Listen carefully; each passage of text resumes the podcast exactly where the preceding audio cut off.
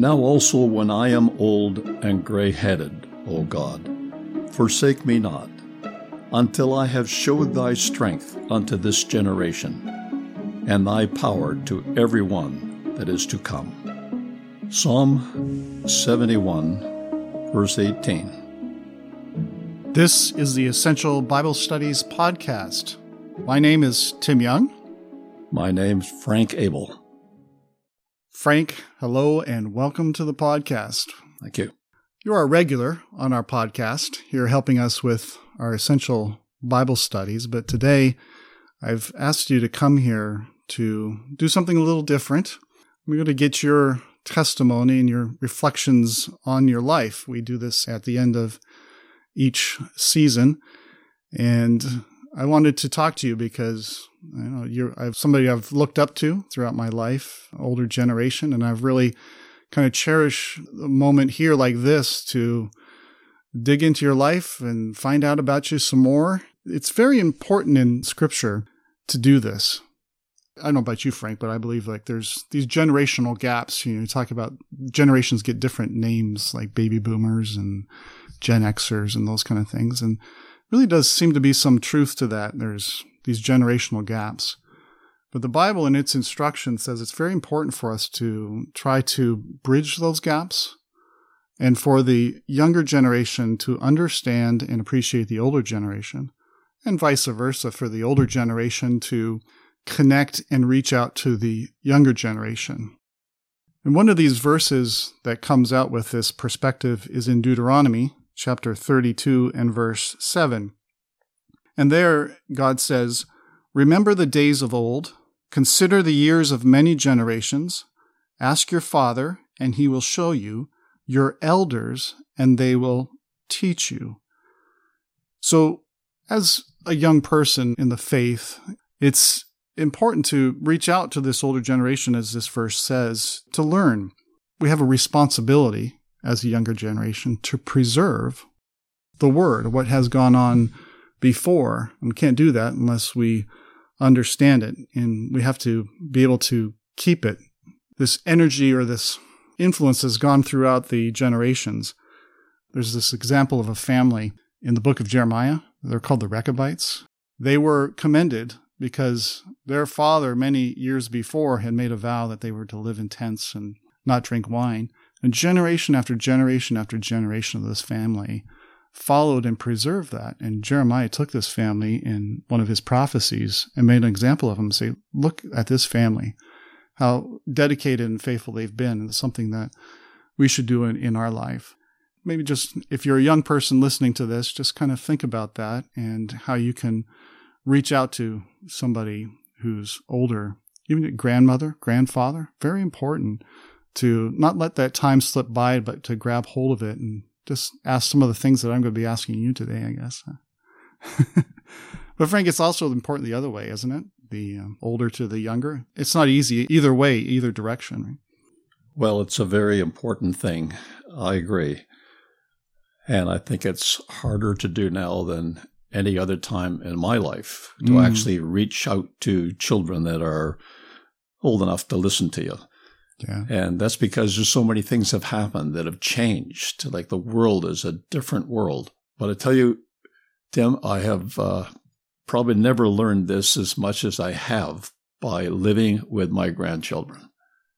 Right. And that is really a pleasant thing to do because children don't generally just come up and ask you and grandparents don't tell the child when he's visiting, look, sit down here, I'm going to tell you something.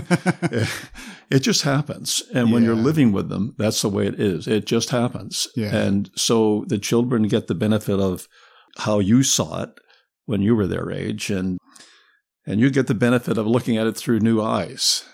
And it is quite refreshing. Right. Now that verse you read in the beginning of the podcast, Psalm 71 verse 18. I love that verse mainly because this is David in his old age. He's gray headed and he's looking back and he's asking God not to forsake him until until I have showed thy strength unto this generation and thy power to everyone that is to come. So Yeah. the thing that we're trying to pass on as an older generation, the younger generation, is just the strength of the power of God. This aspect of the truth, which is so powerful in our lives. And how do you do that but through how God has affected your life and being that example and living that for the younger generation? I think that's very true in the mind of an older person because, like God so often throughout His Word talks about the refining of metals. And you go through difficulty and uh, you come out purer. You go through difficulty, you come out pure again.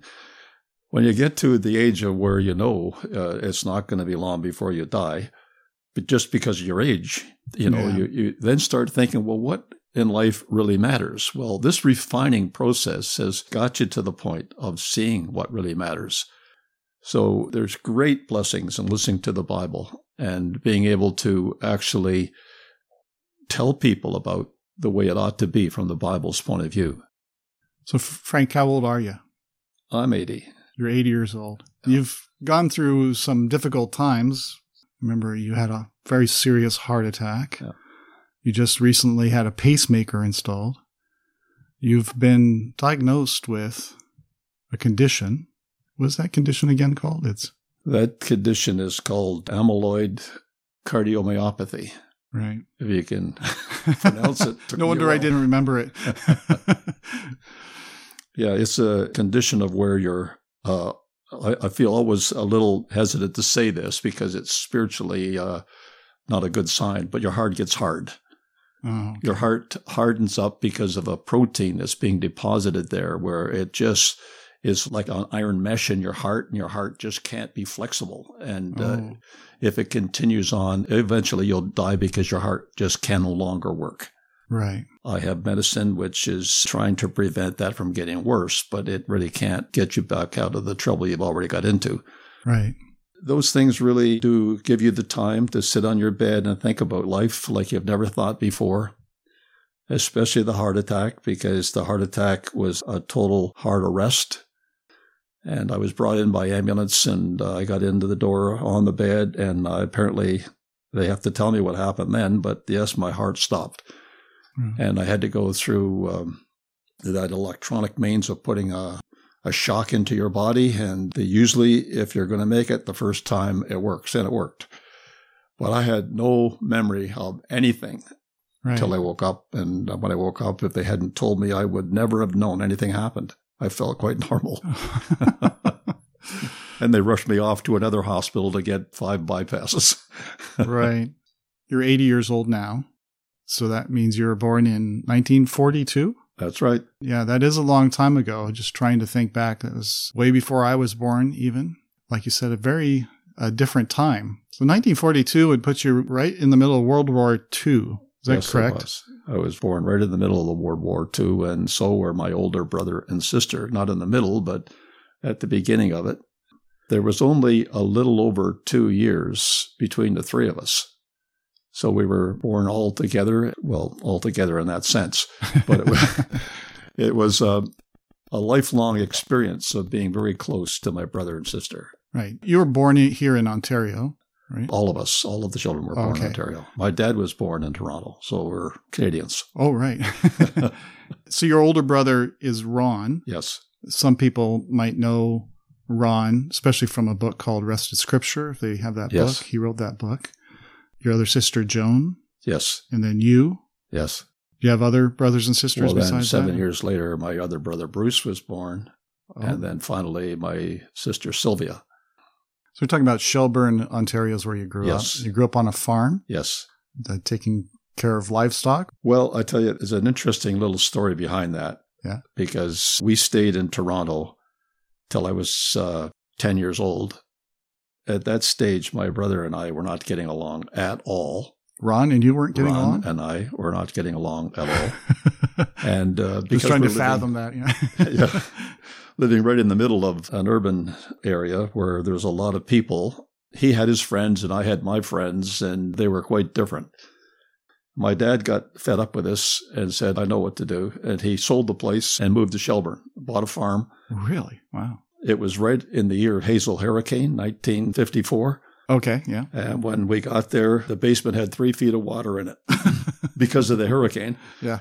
And fences were washed away. There were dead animals on the property. Oh, my goodness. It was quite a beginning, but it caused my brother and I to have to get along because we couldn't get to town. There were no other children in the area. And then dad said to us, Well, you're the farmers because I'm going to have to go back to Toronto to work to keep you.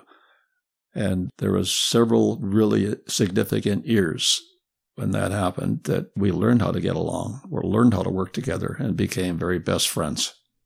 Interesting. So when dad took us to the farm, he got us an old tractor and an old horse drawn mower. We had a few cows. We had to get the hay in the barn for the winter.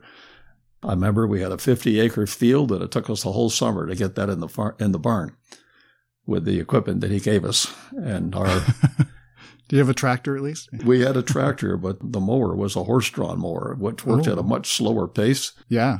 And when you're going around the field cutting the hay, you had to stop very frequently to put some grease on it or else it would burn up. So it took a long time. Tell me a little bit about your parents then, because that seems like a very drastic move or something to do if you're having troubles with your family. Did you ever resent your father for moving you no, like that? No, I did not. I loved the farm. Oh, okay. And Ron loved it too. Oh, well, you felt we, the same, yeah. we fell in love with the farm and Oh, gave up all our Toronto experiences, our baseball, our football, all of that that we were doing, and just really enjoyed the farm life. Got to look at the field and, and see the things that were in the field rather than just see it as a field. Yeah, it was a wonderful experience. Interesting, yeah. So your father was a Christadelphian. Yes, too. he was. like- like My mother are. was a Christadelphian. Uh, Yeah. They both were converted in late teens, early 20s. Oh, okay. So um, my grandmother and my grandfather on my mother's side were Christadelphians, and my grandmother on my father's side was a Christadelphian, but they were, well, my father's side late in her life. But I lived with them for a while, and I, I learned the benefit of older people living with my grandparents when I was going to university, and I had to work term, and I used to stay at their house. So that was kind of beneficial too. right. And uh, for instance, they talked to me about what happened in 1948 when Israel became a state and how they were glued to the radio and what it meant to them and uh, how life had changed because of that. Well, I would never have known that had I not talked to older people about it. right. You were six at the time. Yeah, I was young, and when I went to school, they then told me more about it because I was more interested then in finding out. So I had more questions to ask them. Yeah. So things like that, experiencing the fulfillment of prophecy in 1948 when Israel was made a nation again, is Yeah. one of those experiences is very important to Yeah. pass on to the Yeah. later generations. So I guess life went on there, but being in isolation, we had to have our church services, or as our, our ecclesial services, as we say, we had to have them alone because there wasn't anybody else around. My uh, siblings and I were baptized fairly early, but not too early. I was 15, and I think they were maybe 16. And um, my dad wasn't educated well enough to read. Oh, you couldn't read? He was a I little never illiterate? ever sat down and did the readings with my dad where my dad read.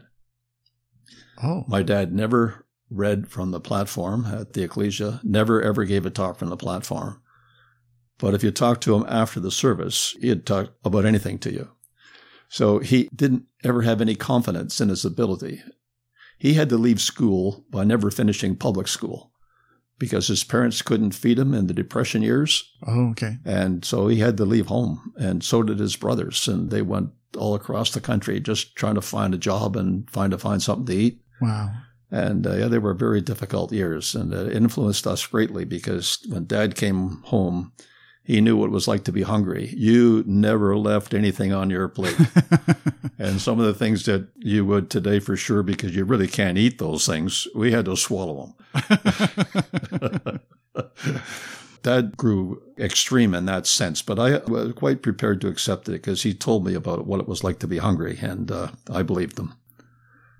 so at some point you moved off the farm. Yeah, I went to university. that. Oh, you went to university. and uh, I would never have gone to university, but Dad insisted I did because Mm. he wanted me to have what he didn't get. So, University of Waterloo is where I started, I started with Jack Robinson. So, you might know Jack Robinson. I do. He was statistics Yes, he was. You studied math or the same Uh, thing? no, I, I studied mechanical engineering and he studied Oh. chemical engineering. That's Oh, the way okay. we went through it. right. The University of Waterloo was only one building at that stage. It was just a field with a building in the middle of it. You go there now, you get lost. Yeah. But So what year was that? it was 1959 when Okay. I first went there. Yeah. And we graduated in 64, both Jack and I. Right. And um, Dorothy started to come to school. Oh, I see. When she came to university, we spent quite a bit of time together in the library. And, uh, well, it blossomed. It was strange how it happened because when I graduated, I had to work with Massey Ferguson. That's a farming company. Yeah. They wanted me was out in the field to go with machines. So instead of being home, I was out in California and some of the places where you get the earliest barley harvest on the continent. So you went down there with your machines and you had to work with that machine to develop anything that you could think of for what they gave you to to see how it worked in the field, report back to Toronto. And went to Oregon. I did a lot of work in Iowa, did a lot of work in Wisconsin, in Upper Michigan, uh, combining corn. Spent a lot of time there, and I got totally fed up with that kind of life. Yeah. I thought, Traveling a lot. this, this is uh, this is not really what I want to do because I got full time in that when I graduated. So I, I never came back home for months. Oh, I was out in the field. And were you married by this point? No, or- I wasn't married, Okay. but I, I proposed to my wife over the phone one night. Over the phone. yes, it is. How romantic. I was in a place called Waukegan, north of Chicago, and I had been out in the field, and it was cold and it was snowy, and I thought, why are the machines trying to harvest corn in the middle of, well, not in the middle, but at the start of winter because we're having so many problems with the corn head clogging up with ice. And uh, one night I thought, you know, I'll just see what kind of reaction I would get on this, you know. So, oh, really? Just kind of floated the boat. so I, I thought I can't think of a better lady than her, and I don't think she really knew what to say. I think she'd tell you that if you talked to her about it. yeah. But anyway, uh, I did find out through later correspondence that maybe it was okay. oh, okay. So you didn't get like a resounding yes. oh, I didn't. I tell you, I couldn't have married a better person. Yeah. She was a Christadelphian. She had been brought up by parents that were Christadelphian. They had the same standards as our family had, and she just fitted in so well to my thoughts, and, and I fitted into her thoughts. And so we got married, and that was the beginning Yeah. because both of us recognized we really didn't have what we wanted. I don't mean whether she was my wife or I was her husband. I just meant by that that we really hadn't got the kind of life that we wanted. So we had been listening to uh, a lot of Australian speakers. And one of the things that really impressed me was the Australian speakers seemed to be more convinced of what they said, more enthusiasm, like they talked like they believed it. It intrigued Dorothy and I, and we thought, look, let's go to Australia and find out why it is. So we just walked away from our job. Uh huh. So we went to Australia, three and a half weeks by boat from Vancouver.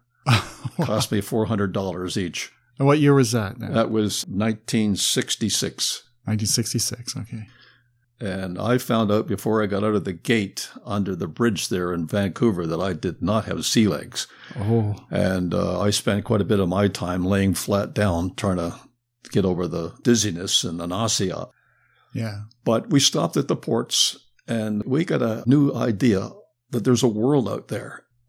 Like she was raised on a farm, I was on a farm, and they seemed like that was the center of life. Yeah. Well, we found out no, there's a, a much bigger center of life, and wherever you go, you'll find it. That's the thing about travel, isn't it? We had the most thrilling experience of our life in Australia. Oh, We were looking for a spiritual life that we were investigating. And I tell you, Tim, we found it. We found out what was the strength of the Australian speakers. And it was the way they studied their Bible. I had never studied my Bible the way they studied it. oh, I yeah. didn't have any desire to study it the way they studied it initially because they said you got to study every word. Mm. And very fortunately, I had a very good mentor. It was Perce Mansfield. Wow. And Brother Mansfield, when I came to his place, he took me under wing and he says, Okay, if you came over for those reasons, I'm going to tell you what to do. And he said, I want you to get a wide margin Bible. So we got the wide margin Bible and he gave me pens. They were all quill pens. they weren't anything like what we use today. Right. And you had to be so very careful. You put a big blob on your page. Oh. and he says, You're going to start in Haggai and you're going to look at every word and you're going to write down what every word means in the margin. Get busy. So he introduced you to Bible marking. And Mansfield introduced me to Bible marking. and just serious get down to its Bible study.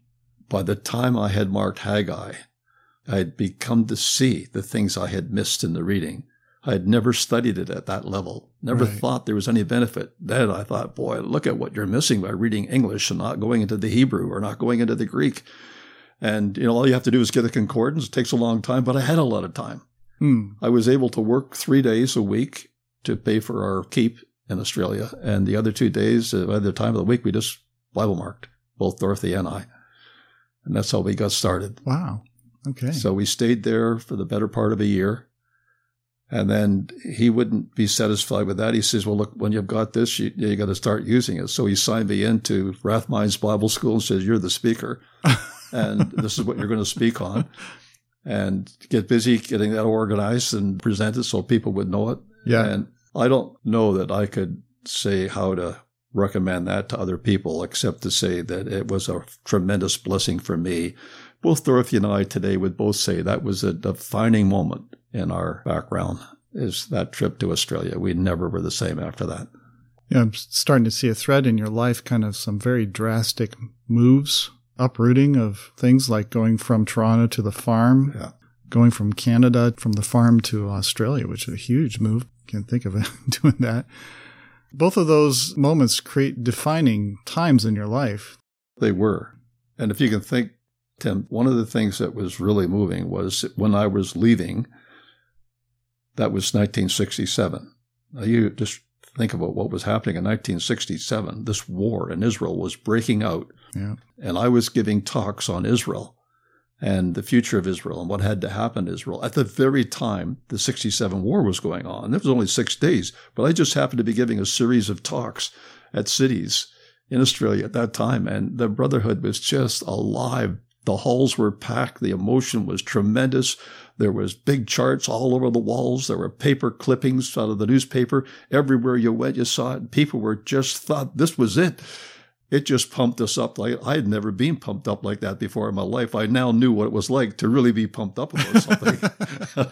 A lot of energy. Yeah. and how it was so important to have marked that. See, Uncle Perce had told me before you go there, you got to have Ezekiel 33 to 39 marked up in your Bible. He didn't know anything about the 67 war occurring at that time, and I had it marked up. So when I got there, I had the study done. And it Mm. was I was able yeah. to use that, and I found the power of that in presentation. Was just immense. You've done your study. You've looked at those words. Where is Gog? Where is Rosh? Where is Meshech and Tubal? Like for a person who had never done that study, you would never have the confidence. So you can see why I say it was a very moving time. I've never had a time like it in my life since. It's the most remarkable time.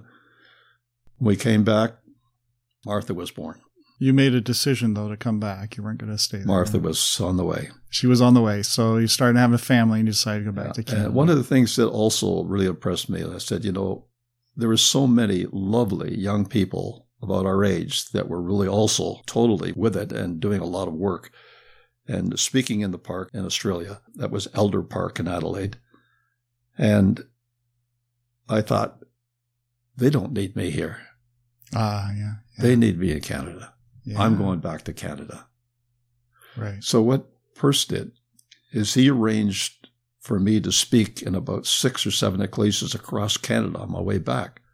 Oh, really? There were several of the ecclesias that I was able to say something meaningful because of my study, and I saw the power of that.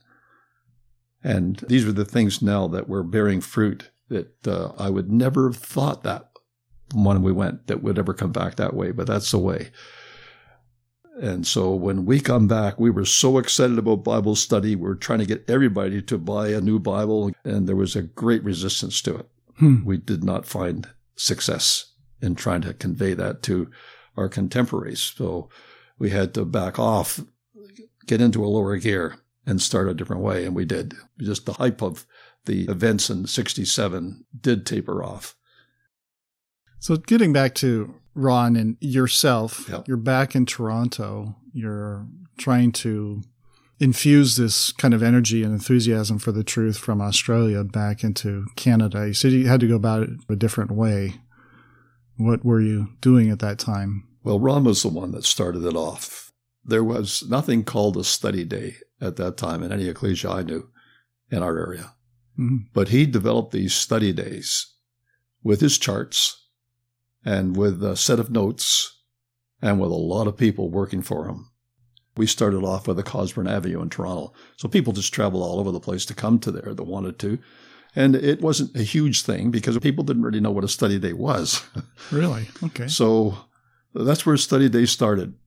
That grew and uh, it took off. And I would say still fairly alive and well. And then we went to Allen Gardens, and uh, that's where another side of it started up. You've told me about that before. So in downtown Toronto, there's this place called Allen Gardens. Yes. Back in the day, used to be a lot of people there going with their soapbox, I guess is the term, and Yes. and preaching, like talking about all sorts of different subjects. Yeah. And so Ron, was he the dynamo really kind Ron of was driving the that? dynamo for sure. I I reluctantly went with him, and I'll tell you why. Allen Gardens was a city block in Toronto, downtown in a rough part of Toronto. There was four churches on uh, various sides of it, and uh, the city had a permit. You could pick up a permit. So from three to five in the afternoon on Sunday, you could speak as long as you know it wasn't stirring up the people to fight because there were fights in that place. It was uh, oh, oh yeah, you had to be careful what you said. but Ron had a way of dealing with it because he had spent some time in Guyana, right. and I think actually it was a couple of years he spent in Guyana. But he came back benefiting from what they did at night by speaking when there was nothing much else to do. They went down to the sort of what they call a marketplace This is in Guyana. in Guyana, and he learned how to speak. So when he came down in Gardens, he, he knew how to to sort of get a crowd. But the way he did it, I don't know of a single other brother, including myself, that would ever do what he did. So you can imagine this. You go into this park. There's a lot of people in this park. Initially, there was a lot. I mean, there'd be hundreds of people in the park. And there would be several areas where there'd be a speaker in the middle of them standing on his box. So Ron would go up to one of those and he'd wait till the person said something that he thought he could ask a good question about. So he said, "Oh, sir, I, I've got a question. You could you answer my question?" And you know, yeah, sure, we answer questions here. So then he'd ask him something about what he said compared to what the Bible said. You see, and uh, Ron knew where he was going to go, but the pastor didn't have any idea initially of what what he was up to. So uh, he got to a point where he said, Look, uh, I didn't come down here to debate with you. Why don't you go and start your own crowd somewhere else? so, what Ron would say to the audience is, Okay, you've heard him say he can't answer my question. He told me to go away. If you want to know the answer to my question, come with me. And that's how he'd start. you can see why there wouldn't be too many other people that would actually go with him. But I stayed with Ron because he was my brother. right. It's just those kind of experiences that really kind of hone you. I, I know that Ron, through all that, probably developed his book, Wrested Scripture, he certainly did. And which is a big influence in my upbringing and still is today. And Yeah. a lot of people refer to that book. You can put a link to it in the show notes. So, Yeah. how do you look back on that time? Well, I tell you, Tim, I honestly tell you that I had never seen the truth shine like it did in Allen Gardens. Mm. Because when people went down there understanding, no, the Trinity can't explain what the Bible says about God and Jesus Christ. It has to introduce terms that aren't there. That you could present a case which people had never really thought about. And when they did think about it, they couldn't buy into what they were being taught in their churches. And I found if someone's got a better argument than we got, I'm out in the public, say it. yeah. And we found occasionally that people would ask me a question I couldn't answer. And uh, Ron told me, well, tell you what you got to do. Go back next week with the answer. Yeah. And that worked. You went back, boy, and you studied like you had never studied before. You got that person's question. You said, I got to find an answer to that. And when you went back, you answered the question So we learned if you can't answer a question, tell people I can't answer the question, but just give me a chance. I'll find an answer for you. And that worked very well. And people found it very satisfying that the Christadelphian interpretation of prophecy, of doctrine, and of the way of life really was based on the Bible. Other ones, no, I don't think they were. They were based on what the pastor was saying and what he understood about it. Yeah. So that was very, very, very defining in our life as well. Yeah. Yeah, I know you got into even other preaching methods. I think early on you were doing radio shows and you got into some TV and TV, this back in the 70s, right? Yeah. TV in the 70s had cable TV and Peter Robinson and I teamed up on a show, a half hour show in Waterloo. Or actually, it was in probably in Kitchener. It was very near Waterloo anyway. It gave us the chance to speak what we had to say for 15 minutes and then answer questions on the telephone for 15 minutes. Well, people would call in. They'd call in nice. based on what we said. They'd ask questions, you see. So, yeah. We thoroughly enjoyed it, but cable TV is not the professional background of other TVs. So the cameramen showed up with 30 seconds before it started and things like that. when people asked a question and wouldn't stop asking or wouldn't stop in their response or were using foul language, they wouldn't stop them. They wouldn't intervene. I had oh. no cutoff. There's nothing I could do. There were people who were crying on there, and oh. Peter would look at me, and I'd look at him. we, we just had to endure it. But anyway, that led to the series that we produced in Barrie. That was, I think, 26 TV programs. And then there were other TV uh, occurrences too. We actually did even a couple down in California. This is your Bible programs. Yeah, got involved in that a little bit. Yeah, a lot of these are now on YouTube, so they're they're available. Yeah, still great yeah, to watch, are. and a lot of good subject material. Yeah.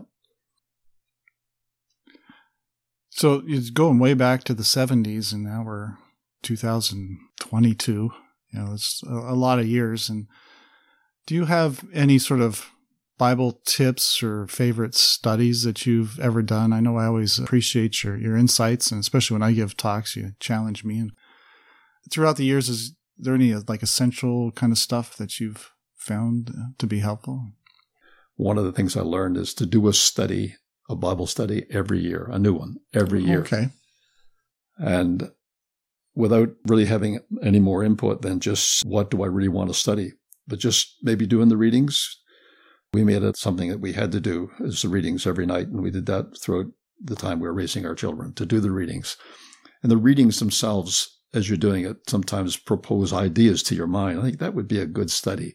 Yeah. And that's what's driven me. Like, just to give you an example, one of the themes was wait on the Lord or wait on Yahweh. Right. Now, that's not obvious to the mind of what that really means. What does it mean to wait on Yahweh?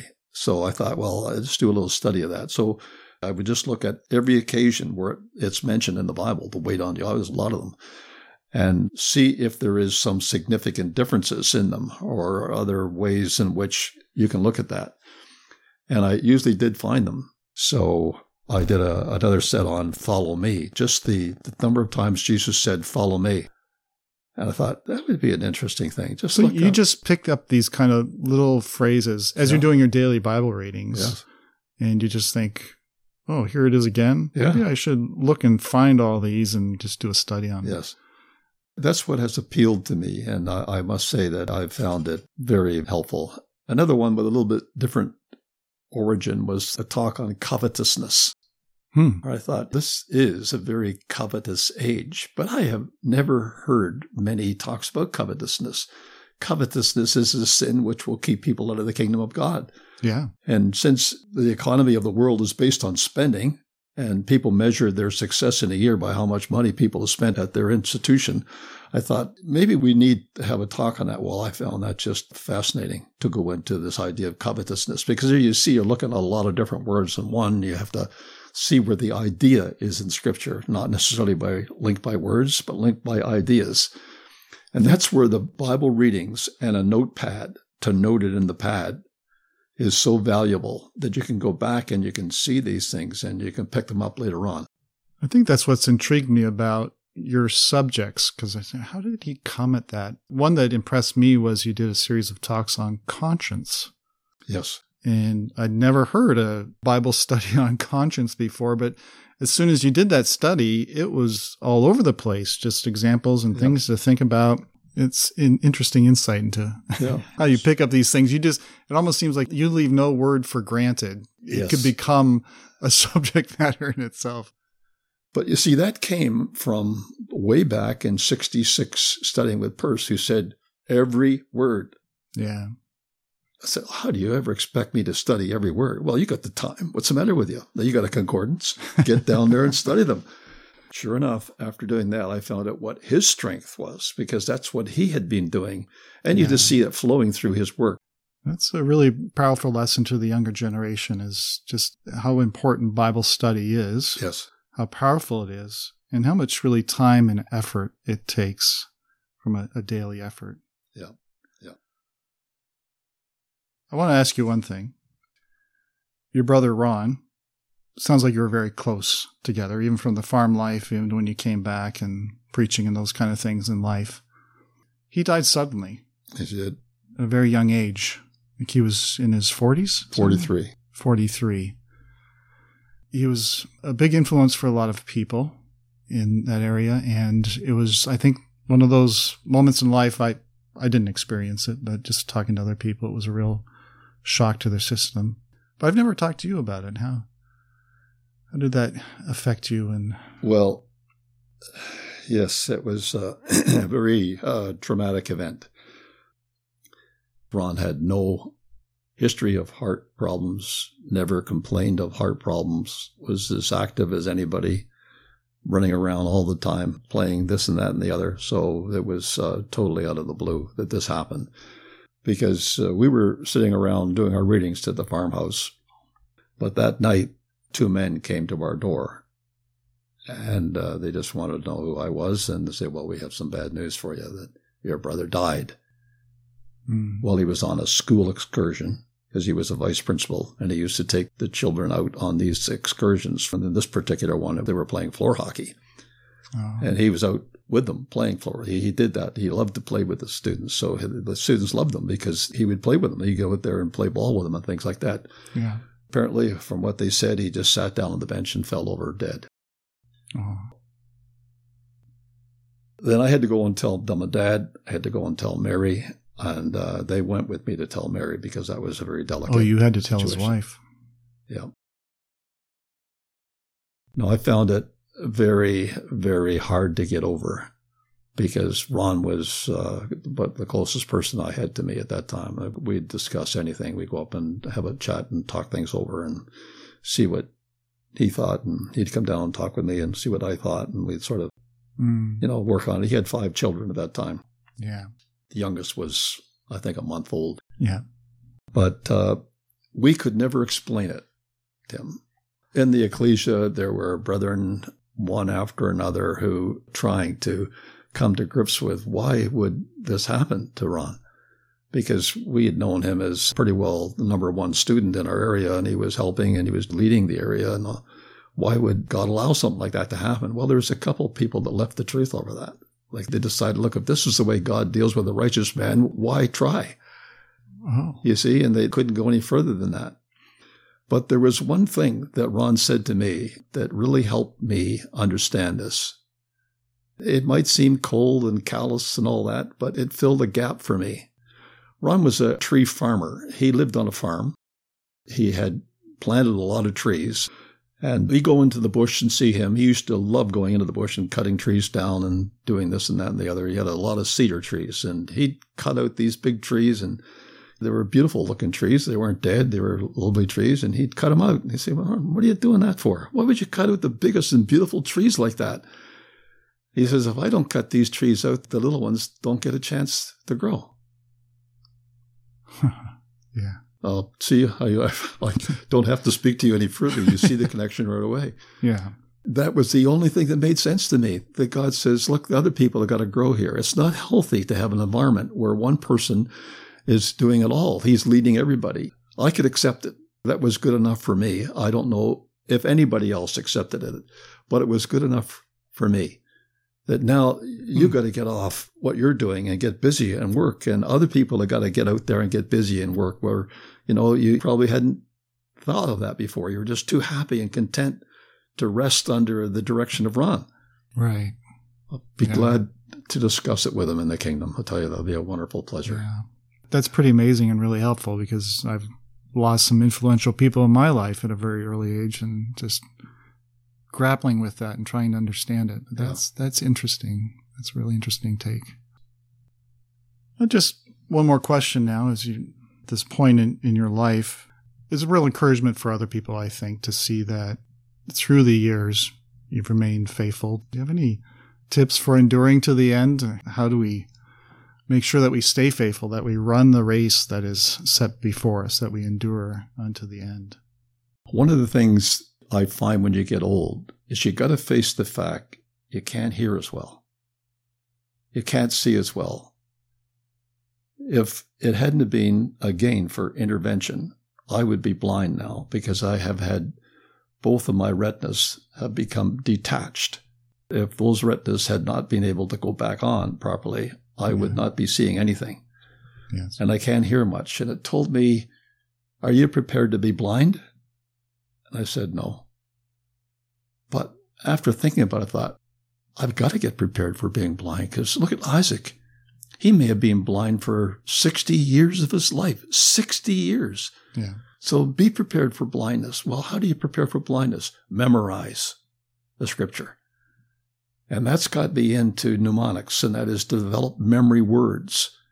So take a subject, analyze it, get the critical verses, find a, a letter that allows you to pronounce a word that describes that, memorize it.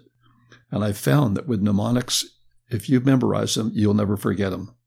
So when I'm blind, I hope to be able to recite maybe about 20 different scriptures that I've memorized, Psalms and various parts that I've memorized, and uh, a number of words which allow me to look at subject areas that I have I have memorized. So I have spent a lot of time memorizing scripture, and I'm probably better at it now at 80 than I've ever been in my life. Interesting. That's not something that comes naturally to a lot of people, being able to memorize. But I think you got to ask for it passionately. But you think it's an essential part of your life well, and just staying in tune? What made it essential was something I did back in Allan Gardens. In Allan Gardens, you never knew what topic you're going to speak on. So I would say if I got a talk on the devil, I, I think I got the word hamocyclesa. Doesn't make any sense to anybody. It's a nonsense word, but I can pronounce it. If I can pronounce it, oh, well, I have to be able to spell it to pronounce it. So I have to know what those letters are. Those letters each stand for a different verse. And when I got the verse, I don't have to have a total memory of it, but I can recall the subject area. So I have something like that. That got me through Allan Gardens. If Ron said, Hey, this expert's going to speak on the devil, I had something to say. What word was that? Hamocyclesa. and I have it. you didn't marked. say that, but nobody would understand you. I just found that fantastic strategy for me in Allan Gardens. Well, now it's a strategy for me in old age. Because if I forget it, I'm not lonely because I got all these things. I try to keep abreast on these things as I uh, keep living so that I am prepared for what tomorrow might bring. Anything else you might want to say? Or? Well, one of the ones that I thought maybe would be a concluding verse in Psalm 27. And it says in the concluding verse, Wait on Yahweh, be of good courage, he shall strengthen your heart. Wait, I say, on Yahweh. I can't think of better advice. Don't jump out there and take the initiative without God showing you. Mm-hmm. Well, Frank, I really appreciate your time, sharing your perspectives on life. I've learned some things here myself. And uh, so I really appreciate you spending the time with us. Thank you, Tim. And thank you for giving me the opportunity to do it. I feel like I've, I've been lost in, in my past in the last few minutes just going through this. But it, it is good to remember. And I'd like my grandchildren to know as much as they could about it because it's such a different world today than it was in my day. And they've got to be able to span that and understand that things have changed.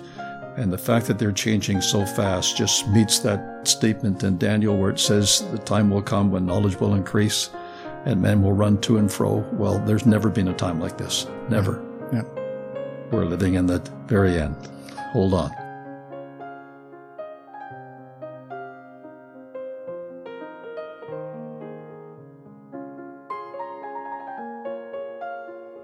Well, my fellow Bible geeks, this is the end of episode 50 and the end of our fourth season. Thank you so much for listening. Lord willing, we'll be back next year if the Lord remains away. If this is the first time you've been listening to the podcast, then why not get caught up on past seasons or revisit some of your favorite episodes? The Essential Bible Studies podcast is brought to you by the Book Road Christadelphian Ecclesia, located in Ancaster, Ontario, Canada. Until next time, my dear friends, may God help you to grow in the grace and knowledge of our Lord and Savior Jesus Christ. To him be the glory both now and to the day of eternity. Amen.